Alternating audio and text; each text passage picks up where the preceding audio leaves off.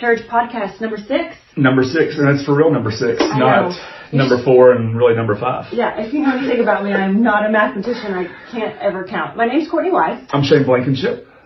and I loved your message on Sunday. Um, and we're going to kind of piggyback off of that and off of our last podcast where right. we left off um, talking about being generous in this time when we are scared, Yeah. quite frankly. Mm. So I know in November we talk about this. So why don't you outline how you um, preach about generosity and then we'll break everything apart. Yeah, so we come back every November, usually around to this idea of generosity and be generous. I think it's just good for the holiday season. It's good leading up to Christmas time, and people are already thinking that way. But it's not just a Christmas idea, obviously. I mean, it's it's a it's something that we're called to all the time as followers of Christ. Um, and this idea of generosity, I usually break it down into just a couple of things: being generous with our time, um, being generous with our resources, and being generous with our talents. Those are usually the three things, and I'll use I'll usually throw something else in there as well. Um, you know, depending on kind of where we're at as a community and what's going on in the life of the church or the or the nation, um, and try to speak some of those things um, specifically. But yeah, usually it's around those three three things: time, resources, and talent.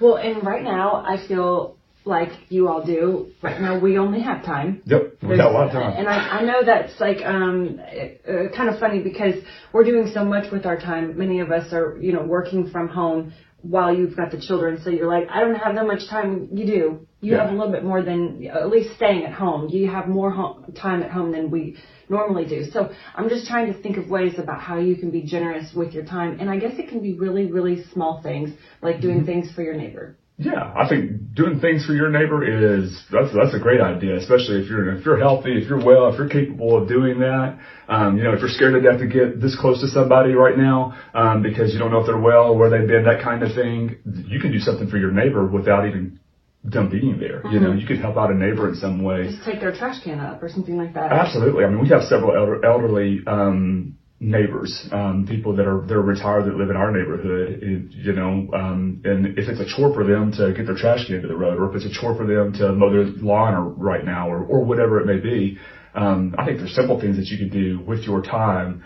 And that even would lead into your resources as far as your energy and your abilities, you know, that kind of thing, where you could be a blessing to them. Or go ahead. Well, no, it's a good point, and I think the time thing we could actually work uh, backwards, like where where maybe we shouldn't be spending our time, and I think that also goes into resources. Like Yeah. if you have a little circle of influence, how are you influencing those people? And right now, we are all on Facebook and Instagram and LinkedIn. I mean, we are all on social media talking about the pandemic issue, and although we may not share the same opinion, we can still influence positively. Sort of like what would Jesus do? Yes.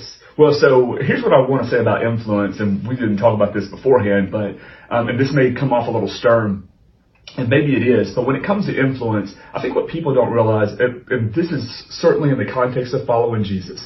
So I don't know what it I don't know what it means for people who don't belong to God, but for those of us who belong to Him, who who who are Christians, who fo- who are followers of Jesus, influence is a gift, and it's a stewardship. Um, we understand that our influence, influence is also interpreted as favor. Um, but that influence that you have with people is a gift, and a gift has to be given, and a gift means it can be, well, if it's coming from God, He can take it away. Um, and that's often what we see happen with those who belong to Him, is that in, in His disciplining of us, He will He will take things um, that we aren't being good stewards of, or abusing, we're not doing well with, um, those kinds of things. So when it comes to that influence that we've been given, if you have any influence whatsoever, that's a gift.